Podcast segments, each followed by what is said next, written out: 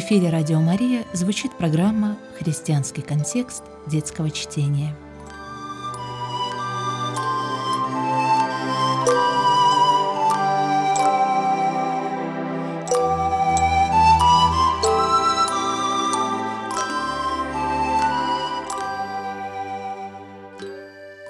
Я рад приветствовать в нашей радиостудии редактора издательства «Нарния», автора программы Анну Годинер. Здравствуйте. Здравствуйте, Алексей. Здравствуйте, дорогие радиослушатели. Сегодняшняя передача тематическая. О чем мы поговорим, Анна? Мы поговорим о книжках об особом детстве, об особых детях. Мне это кажется очень важной темой, потому что Христос говорил: «В мире будете иметь скорбь, но мужайтесь, я победил мир». И дети с особыми потребностями – это одна из скорбей мира. Такие дети рождаются, такими детьми могут стать в раннем возрасте.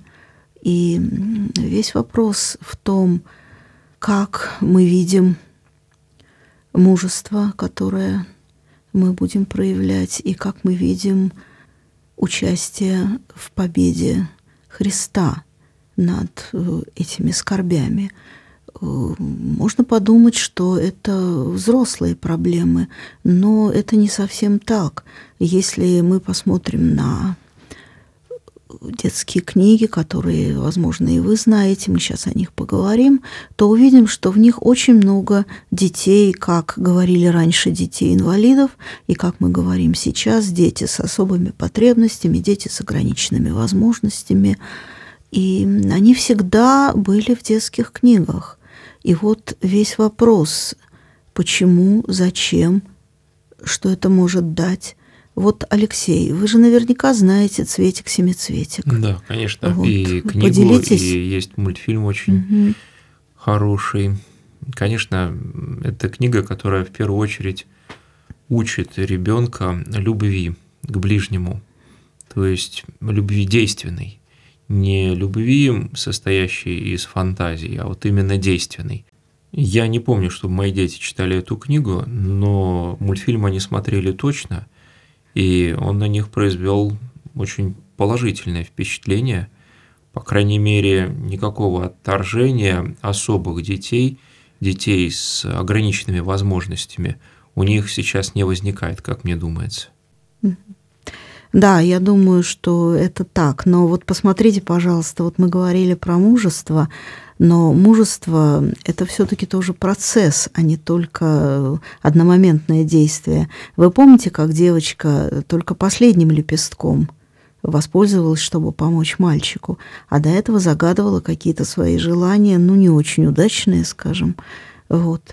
И мне кажется, вот эта книжка очень хороша именно тем, что здесь все не, не происходит сразу, что нужно преодолевать какие-то собственные сложности, собственный эгоизм, невозможность обратить внимание на того, кто рядом, из-за того, что хочется чего-то для себя. В этом смысле это очень симпатичная, интересная книжка. А вот скажите, Алексей, была такая книжка Алана Маршалла «Я умею прыгать через лужи». Приходилось вам ее читать? Я ее помню очень смутно, но я ее читал, это точно. Эта книга ну, вот в подростковом возрасте мне попалась, и, насколько я помню, там о мальчике, как вот мне тогда говорили, вот это про мальчика-инвалида. Сейчас не говорят «инвалид», и мне думается, это правильно, потому что, когда напоминают, что человек-инвалид, то в первую очередь возникает какое-то стихийное бедствие в памяти, или война, или кораблекрушение, или крушение самолета, но в нашей жизни не всегда инвалидность появляется вот вследствие какой-то катастрофы. Она могла быть и врожденной. И, конечно, правильнее было бы говорить, я в этом уверен, ребенок с ограниченными возможностями или особые дети. Это было бы и более гуманно. Алексей, вот вы помните, если в «Цветике-семицветике» там как такая вот как бы чудесно-волшебная ситуация, а вот «Я умею прыгать через лужи» – это рассказ о собственном детстве. Вы не помните, кстати, у мальчика там был просто Дэ Цэ Пэ, то есть детский церебральный паралич. А вы не помните, кто там был главной движущей силой в этой истории? Нет, я не помню. Помню, как прочитал в детстве эту книгу, и она не произвела на меня сильного впечатления. Я отнесся к этой книге, ну, как к обычной детской книге. Я даже не понял, что у ребенка такая неизлечимая болезнь была. Ну, в детстве болезни по-другому воспринимаются. То есть, если бы мне объяснили в тот момент, наверное, я бы по-другому прочитал эту книгу. Но прочитал и прочитал. Я не знал, что есть на свете болезни, которые, ну, до смерти. Да, вот это очень важно все. Там был папа мальчика, который поставил, когда мальчику двенадцать лет исполнилось, он сказал ему, что мы будем жить так, как будто ты обычный мальчик. И самое главное для него было вот научиться прыгать, научиться скакать на лошади, и книга заканчивается именно тем, что он этому научился. И вот здесь как раз вы очень хорошо и верно сказали, что если бы мне кто-то рассказал, кто-то объяснил, что вот в мире бывает такое, то вы могли бы прочесть по-другому. Но сейчас мы уже все выросли, и сейчас мы уже можем задуматься над другим вопросом, что мы, люди, доверяем свидетельству жизни гораздо больше, чем любым хорошим и верным словам. Нужны ли такие книги свидетельства нам самим? Открывают ли они нам самим, взрослым, какие-то горизонты? Приобретаем ли мы сами благодаря этим книгам некий жизненно важный опыт? Что скажете? Думаю, нужны, потому что мы можем и сами быть немного добрей, и быть интерпретаторами для детей, потому что некоторые книги все же нужно интерпретировать, объяснить, пояснить детям. И вот именно в области применения, такого практического применения любви, если так можно выразиться, вот эти книги помогают. Если бы был взрослый, который смог бы мне объяснить эти книги в детстве, было бы мне более полезно и понятно, что я прочитал. Все же без интерпретатора, наверное, не получится некоторые книги понять. И здесь очень важно, чтобы родители вместе с детьми читали и объясняли, что было прочитано, как это применить. Да, это очень важно. И смотрите, что получается. Если, вот, предположим, такую книгу, как «Мы умеем прыгать через лужи», с вами кто-то из взрослых поговорил, а не объяснил, как оно бывает в жизни, что, то это, в свою очередь, книга послужила бы, ну, прежде всего, вам, что вы могли бы черпать из нее, сказать, разные всякие уроки жизни, и послужила бы подготовкой к тому, что если бы вы в жизни с этим встретились, то у вас уже не было бы такой реакции испуга, отторжения и прочего, как вот так вот. Вот, но э, тут возникает такой вопрос. Считаем ли мы сейчас, уже будучи взрослыми, жизненно важным для себя и для наших обычных детей на уровне чтения и размышления входить в жизнь, где и правда много радостей, но путь к ним зачастую лежит сквозь очень большую боль, в жизнь со всем тем накалом трудностей, в которых она проистекает, в жизнь семей с э, особыми детьми? Это вопрос нам, взрослым. Что скажете? Да, думаю, это важно. И если мы умеем сострадать, то мы будем сострадать не только, когда это необходимо, да, но и, наверное, в повседневной жизни. Но есть такие моменты, я поясню, когда мы вот все вместе сострадаем, да, дни скорби или трагедия какая-то, но сострадание ведь нужно практически каждый день нашей жизни. Вот, ну, не знаю, дверь подержать, когда человек в метро пытается пройти, ну или хотя бы уступить свое место, на котором ты сидишь, вот, и которое кажется тебе таким теплым, удобным, пригретым в транспорте. Это сострадание, это... Вот эти книги учат повседневному состраданию, непоказному. И мне кажется, что родители должны такие книги выбирать даже для чтения своим детям. Как, кстати, и книги о сострадании к животным, но это отдельная тема. Да, конечно, я думаю, что книги о животных мы когда-нибудь поговорим о них, вот, но... Дело все в том, что возникает много страха, когда речь идет про книги об особых детях, именно для младшего возраста или для среднего. Вот. И тут нужна, нужна такая родительская твердость, чтобы сказать, что мы эти книги будем читать, мы будем учиться тому, что... сказать, в мире есть те самые скорби, но, соответственно, возрасту понятно рассказывать об этом детям. И мы будем... думать, какой, сказать, какой может быть, какой может быть помощь, какой может быть путь выхода, путь поддержки, потому что это книги, в которых рассказывают о ситуациях, в которых трудно всем, и самим особым детям, и их родителям, и тех, кто их, тем, кто их окружает. Вот. Трудно и на как бы, медицинском уровне, и на социальном, на общественном, просто на уровне взаимоотношений. Вот. Как вы думаете, как, можно, как рано можно было бы об этом читать с детьми? Вот книжечка небольшая Анны Анисимовой «Невидимый слон». Такая нежная, поэтичная книжка для младшего возраста, ну там пять-шесть лет. И описывается там... как девочка, сказать, слепая, как она познает мир, описывается очень нежно и поэтично. Вот хоть какое-то впечатление об этой книжке скажете? Да, я думаю, что можно лет с четырех читать такие книги и рассказывать детям о страдании других людей. Но делать это нужно, конечно, щадяще.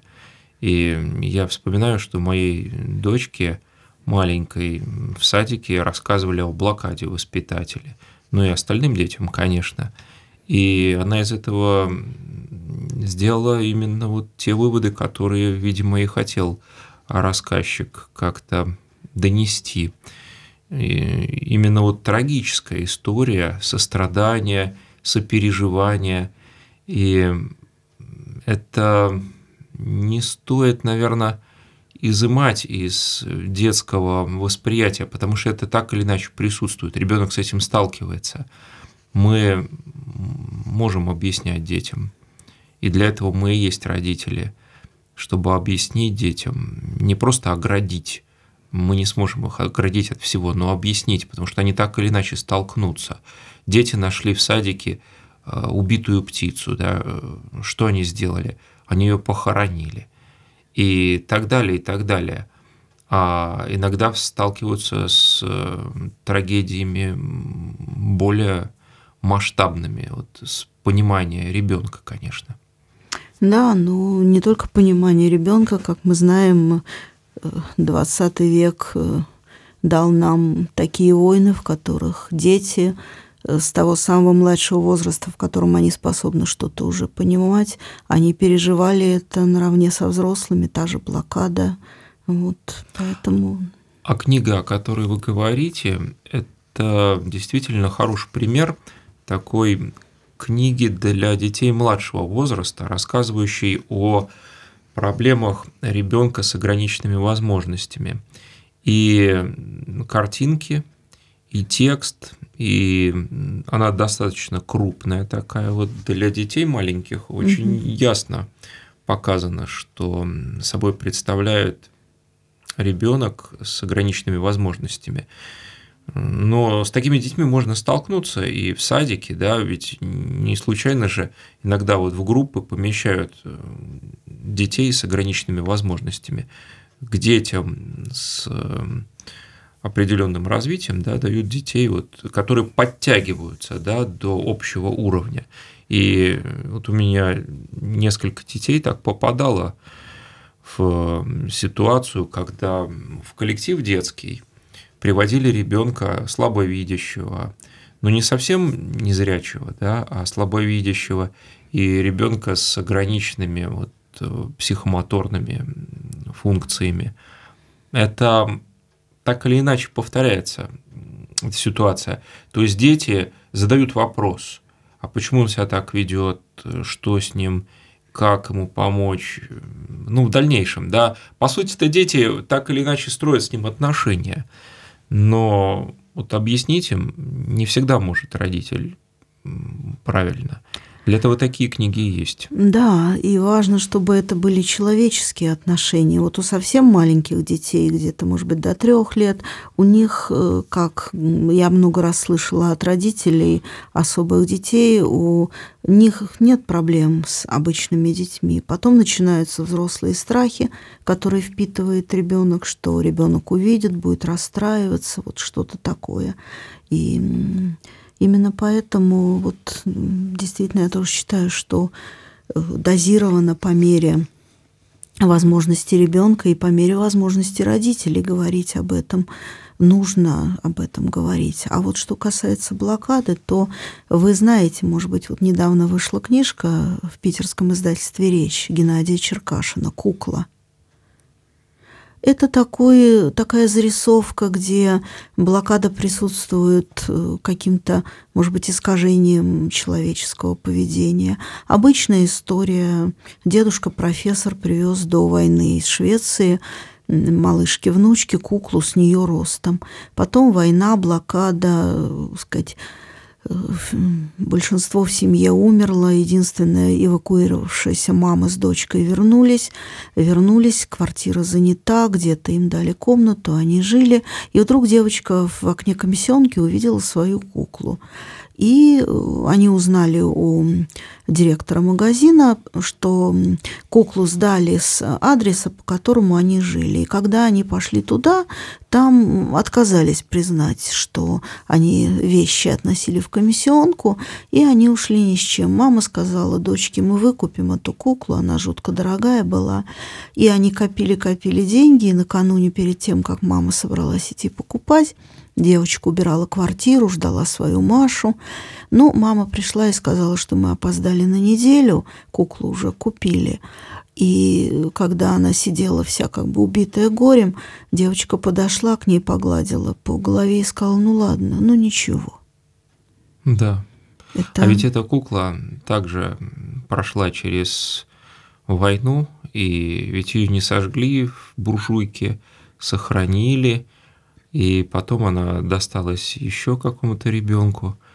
И вместе с этой куклой вот воспоминания также передаются детские, очень трогательная история. Да, но и как бы трагедия, потому что тяжелые времена, сами знаем, они меняют взрослых людей, и люди могут, так сказать, забыть о человечности, которую вот помнит маленький ребенок. Вот, поэтому это тоже, можно сказать, особое детство ребенка, который пережил блокаду, ну там хотя бы год-два пережил блокаду. Вот. Особое детство на самом деле очень широкое понятие, но мы немножко сосредоточимся на книгах о детях с, можно сказать, с какими-то вот болезнями медицинскими. И сейчас мы еще немного поговорим о том, как, откуда это взялось, потому что это всегда первый вопрос.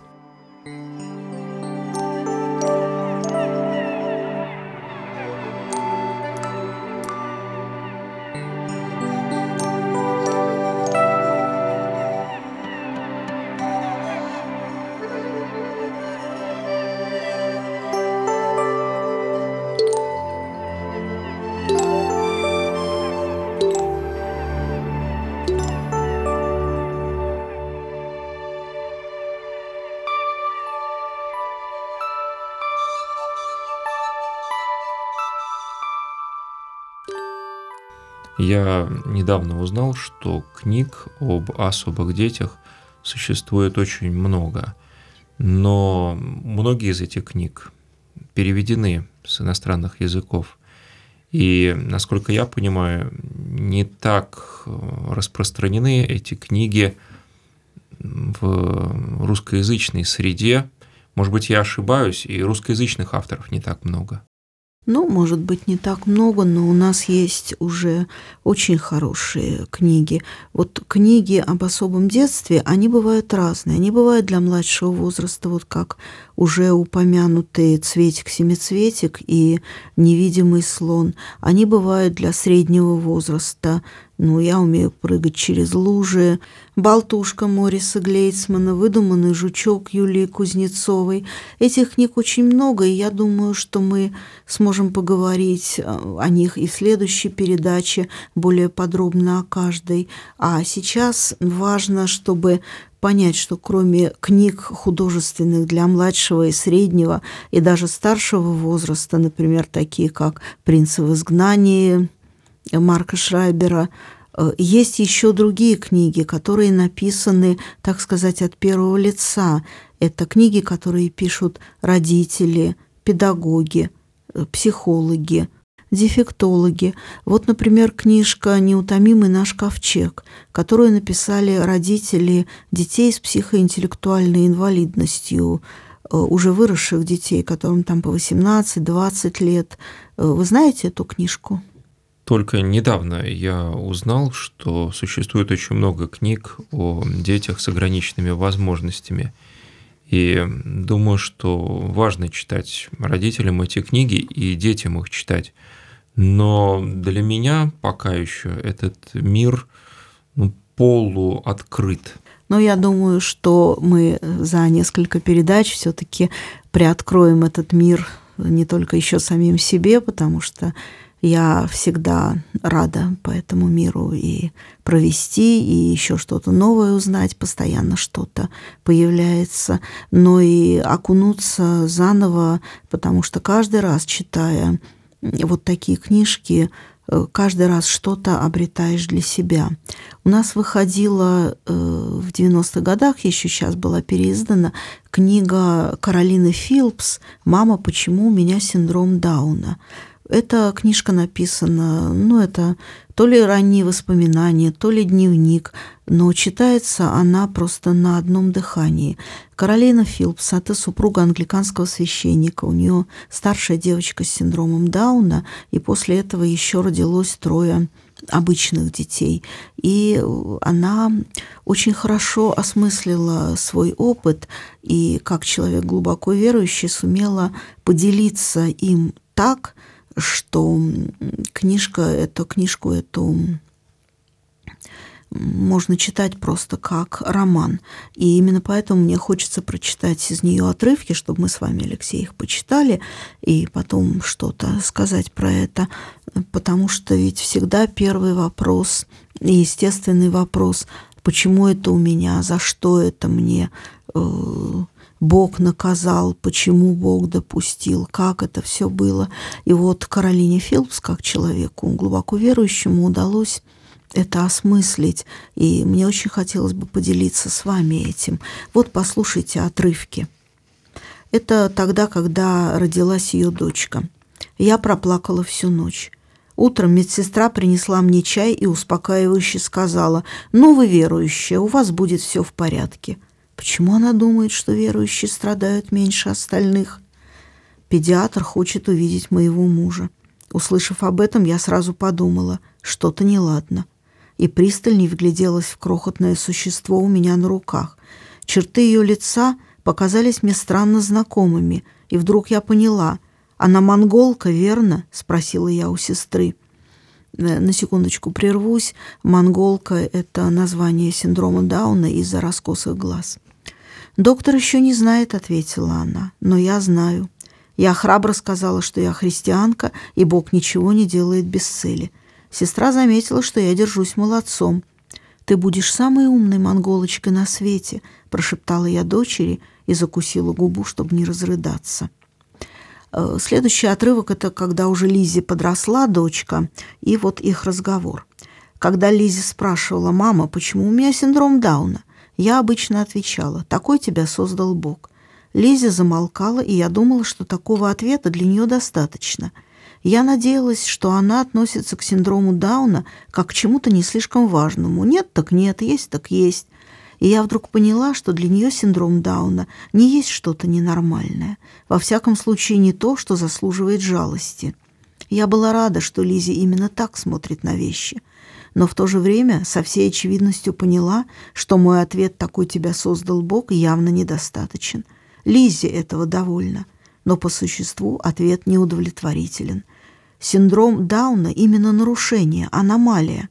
Так почему же Бог допускает рождение несовершенных детей, детей, тело и мозг которых не способны к нормальной работе?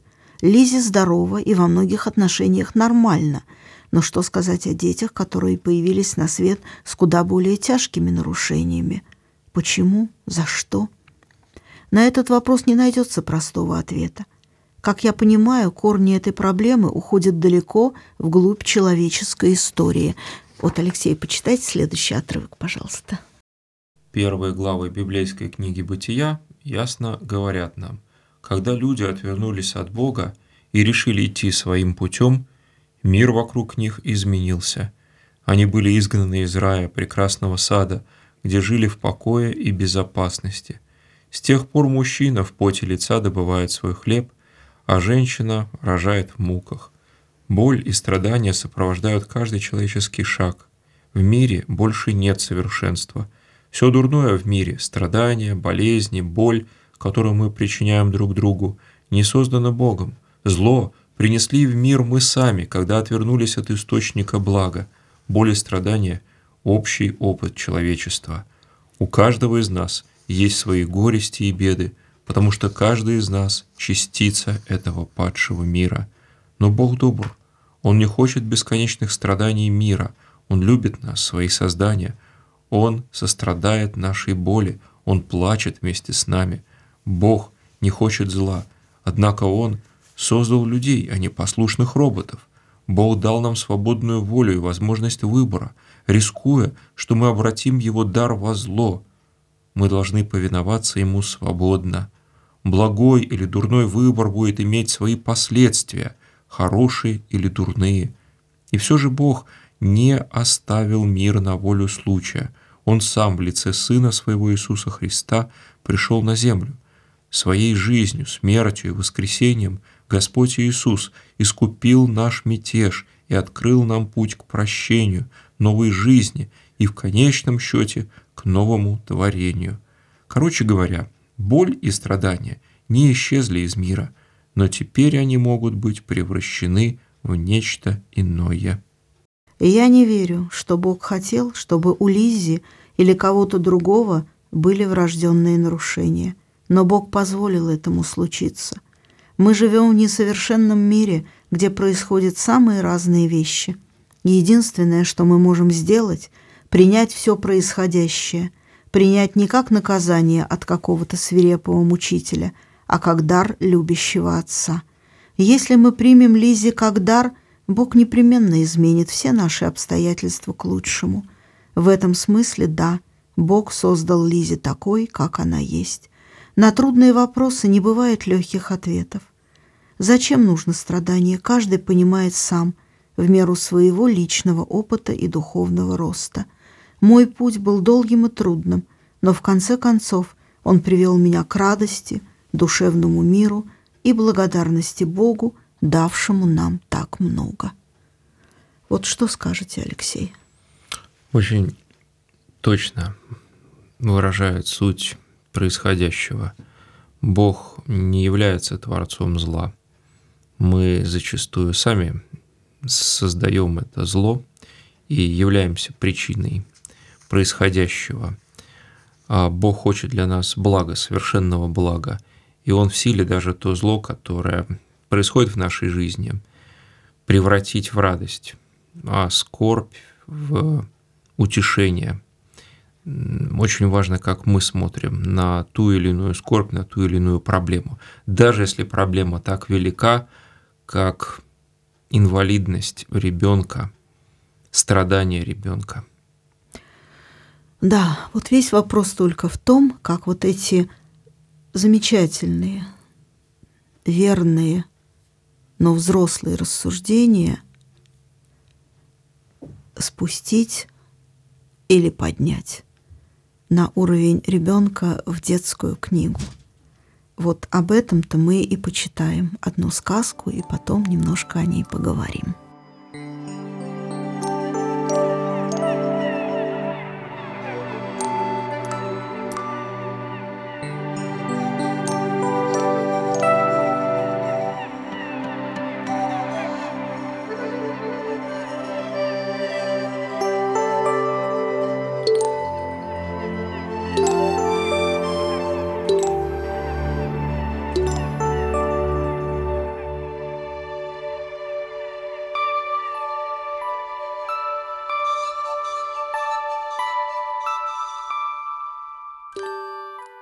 Сказка. Марина Москвина. Что случилось с крокодилом? Ну и жара сегодня. Зевнул крокодил. Даже из воды вылезать неохота. А надо, надо. И он поплыл к берегу. Там, в песке, несколько дней назад он зарыл яйцо и все бегал смотреть, когда из него вылупится сынок-крокодильчик. Но шло время. У других крокодилов малыши уже в речке плавали, а у него вот и сейчас, в который раз. Крокодил откопал целенькое яйцо, огорченно повертел его в лапах, поднес к уху, вдруг слышит тук-тук. «Кто-то есть», – обрадовался крокодил. «Да-да, входи, ой, то есть выходи». «Чё кричишь?» – подползла бабка-крокодилица. «Помочь, что ли?» «Погоди», – прошептал крокодил. «Пускай сам!» Ток-ток. Будто кто-то изнутри стучал молоточком. Треснула скорлупа, из дырки показалась маленькая головка, крокодил замер. Тук! И на траву из расколотого яйца выпал мокрый желторотый птенец. «Пф!» – зашипела крокодилица. «Это еще что за новости?» Крокодил недоуменно пожал плечами. А птенец с любопытством поглядел вокруг и поскакал. Сначала тихонько, а потом все веселее и увереннее к крокодилу. Крокодил попятился. «Слушай», — опомнилась наконец зеленая зубастая старуха, «я прожила долгую жизнь, многое повидала, но такого никогда. Хочешь знать мое мнение? Сделай вид, будто у тебя никто не родился». «А он?» — растерянно спросил крокодил. «Его нужно сейчас же съесть, а не то засмеют тебя крокодилы. Ну иди, приятного аппетита». «Спасибо», — пролепетал крокодил. Он поглядел на птенца. Тот хлопал голыми крылышками, пищал, свиристел. «Обидно ведь, ты вылупился, а тебе никто не рад». Зато, зато когда он снова увидел крокодила, бросился к нему со всех ног. «Значит, съем его сейчас, а то, правда, неприятностей не оберешься», — подумал крокодил, но рот разинуть не смог. До того доверчив был желторотый. «Ешь! Проглоти как таблетку, даже не заметишь, давай!» — шипела сзади крокодилица. «Сейчас, сейчас, вот, слезет с носа!»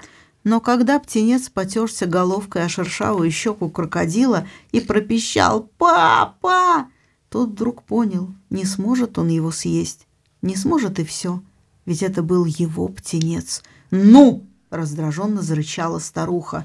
«Баранки гну!» – огрызнулся крокодил. «Мальчишка!» – возмутилась крокодилица. «Ну, погоди, ну я тебе устрою. Хотела все в тайне сохранить, а теперь и не подумаю». И разгоряченная бабка плюхнулась прямо с обрыва в воду. Она тут же разболтала о птенце всем крокодилам в реке. Вы, наверное, сами замечали, крокодилы на редкость любопытные звери. А такое все-таки не каждый день случается. И хотя была страшная жара, они вылезли все из воды, от мала до велика. Ползут, переговариваются, только и слышен гул да шлеп-шлеп мокрые шаги. Окружили крокодила, пасти свои поразинули и давай хохотать. Аж слезы из глаз полились. Представьте, смеялись даже малыши, которые сами только что вылупились. Птенец испуганно прижался к крокодилу. И тогда крокодил сказал: «Послушайте, странное все-таки дело. Ну, повезло. Ну, появились вы на свет по всем правилам. Как положено. Ну, такие же вы, как все. А если кто-то получился непохожим на вас, тогда давай смеяться над ним, дразнить. А еще лучше, проглоти его. Да и дело с концом. Так получается? Все замолчали. «Чудной ты какой-то», — сказал друг крокодила, который в одну минуту превратился в бывшего приятеля. «Ты и сам посмеялся на нашем месте». «Не знаю, может быть», — задумался крокодил. «Но зато теперь, после того, как у меня такое случилось, я ни над кем смеяться не буду. И предупреждаю, этот колокольчик, или кто он там, будет жить со мной. Если его кто тронет, пеняйте на себя». Так и зажили они вместе. Крокодил построил птенцу домик в тени на берегу, таскал ему туда червяков и мошек, которых он с утра до вечера ловил в лесу. Если птенец куда-то исчезал, крокодил волновался, искал его повсюду, спрашивал у сородичей. «Птенца мы его не видели. Птенец не пробегал». А они чуть не лопались от желания расхохотаться, но, помня угрозу крокодила, сдерживались. Зато за глаза потешались над ним без устали. Кумушки судачили. Ну, не глупо ли реветь от радости из-за того, что пигалица покрылась пухом? А на крыльях у этого заморыша, видите ли, перья выросли. Вы слышали новость? Она перемахнула через куст. Ах, какое событие! Крокодил от счастья всю ночь не спал. Сумасшедший какой-то. Вы только посмотрите на него. Все обернулись. Крокодил стоял, задрав голову, и смотрел, как над лесом летел птенец. «Эй, куда ты? Не смей летать! Упадешь! Вернись!» — кричал взволнованный крокодил. И услышал в ответ: «Не упаду! Я птица! Настоящая птица! Я уже не птенец!» «Будь осторожен! То есть осторожно!» — еще раз крикнул крокодил. «Научить тебя летать, пап!» — прозвенело в воздухе. «Да, да!» — обрадовался крокодил, а сам подумал: «Тогда я смогу охранять тебя везде, даже в небе. Но как же я полечу? У меня нет крыльев». «Ну ты подумай», — сокрушалась бабка-крокодилица. «Был крокодил как крокодил, и вдруг на тебе, летать вздумал». «Ну и чудной, просто ненормальный какой-то», — поддакивал его бывший приятель. «Да ничего у него не получится», — завистливо галдели молодые крокодильчики. Птица спустилась, села на голову к крокодилу и прошептала ему что-то на ухо. Крокодилы тоже навострили уши, но она говорила очень тихо. «Эй, там погромче нельзя?» — не выдержал кто-то. «Нет», — ответила птица, — «это наша семейная тайна». «Ну, попробуй», — улыбнулась она своему крокодилу. «Попробуй, попробуй», — захохотали из реки разинутые пасти. Они, конечно, не верили, что крокодил сможет полететь, а он разбежался, оттолкнулся хвостом от земли, взмахнул лапами и поплыл по воздуху, как аэростат. Сначала он удивился, потом обрадовался, а когда поднялся очень высоко, испугался. Но в ту же минуту услышал голос: «Все хорошо, папа, двигай, двигай лапами, как будто в воде плывешь». Он оглянулся, птица была рядом. Больше в тех краях никто не видал маленькую серую птицу и летающего крокодила, а история о них давно превратилась в сказку, которую рассказывают своим малышам звери в джунглях. Замечательная история и очень добрая, и учит состраданию, и столько юмора. Да, но вот то, о чем мы говорили, вот оно как-то отражается здесь. Да, mm-hmm. Все же мы должны быть сострадательными и своим примером являть сострадание к тем, которые на нас не похожи, и к тем, которые в какой-то степени даже зависят от нас. Мы живем в мире, в котором бывают разные несовершенства, по разной причине нашей греховности или греховности окружающих людей, или по непонятным причинам. И мы должны с этим смиряться и как-то жить с этими неотвеченными вопросами, принимая того, кого Бог нам посылает, даже если он не похож на нас, даже если он, как нам кажется, не похож и на остальных, и, может быть, по чьим-то меркам даже жизни не заслуживает. Но жизнь нужно сохранять, даже если человек не похож на нас. На трудные вопросы нет однозначных, легких, быстрых ответов. Безусловно, это так. Но есть еще и другое. Мы посмотрели на эту вот жизнь, как бы с одной стороны, на жизнь людей с ограниченными возможностями, на семьи, на детей, которые рождаются. Но вопрос можно поставить и по-другому. А можно ли сказать, что все обычные люди обычны, если перед Богом каждый человек уникален, и Он создал его уникальным и не похожим на другого, то, может быть, можно еще посмотреть и так. Может быть, можно сказать, что необычен каждый человек. Вот писатель Виктор Кротов, мы про червячка Игнатия, помнится, мне говорили, да. А про книжку «Волшебный возок» еще не успели, но, я думаю, скажем, писал вот так. Бывают ли на свете небывалые существа? Конечно, бывают. Как так? Очень просто. Во-первых, они бывают в сказках. Там, можно сказать, почти все существа небывалые. Во-вторых, необычные существа, да и необычные люди встречаются и в жизни, хотя гораздо реже. И чтобы лучше понять их, нам могут помочь как раз сказки. А в-третьих, каждый из нас небывалое существо. Ведь в точности такого, как ты, с твоим лицом, с твоими родинками и твоими особенностями характера и твоими переживаниями еще никогда не было на белом свете. Вот и выходит, что все мы существа небывалые. Поэтому нам очень даже интересно узнавать про других небывалых, познакомиться с ними и в жизни, и в сказке. Небывалым всегда есть чему поучиться друг у друга. Что скажете?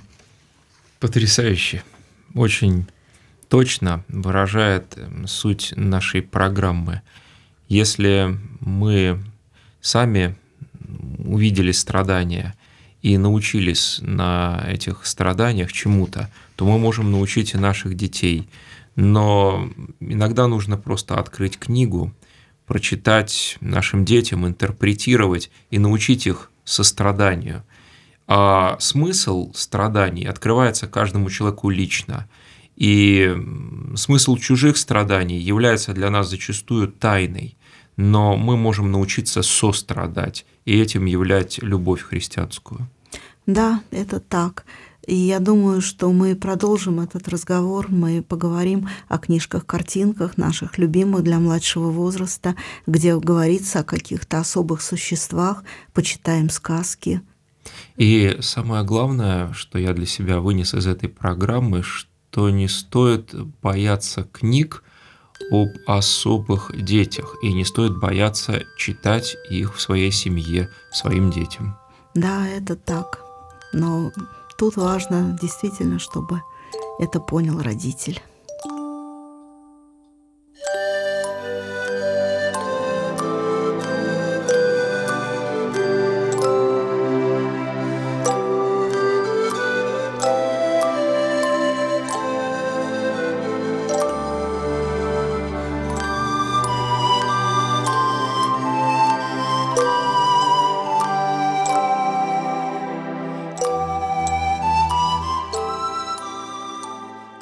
В эфире «Радио Мария» звучала программа «Христианский контекст детского чтения».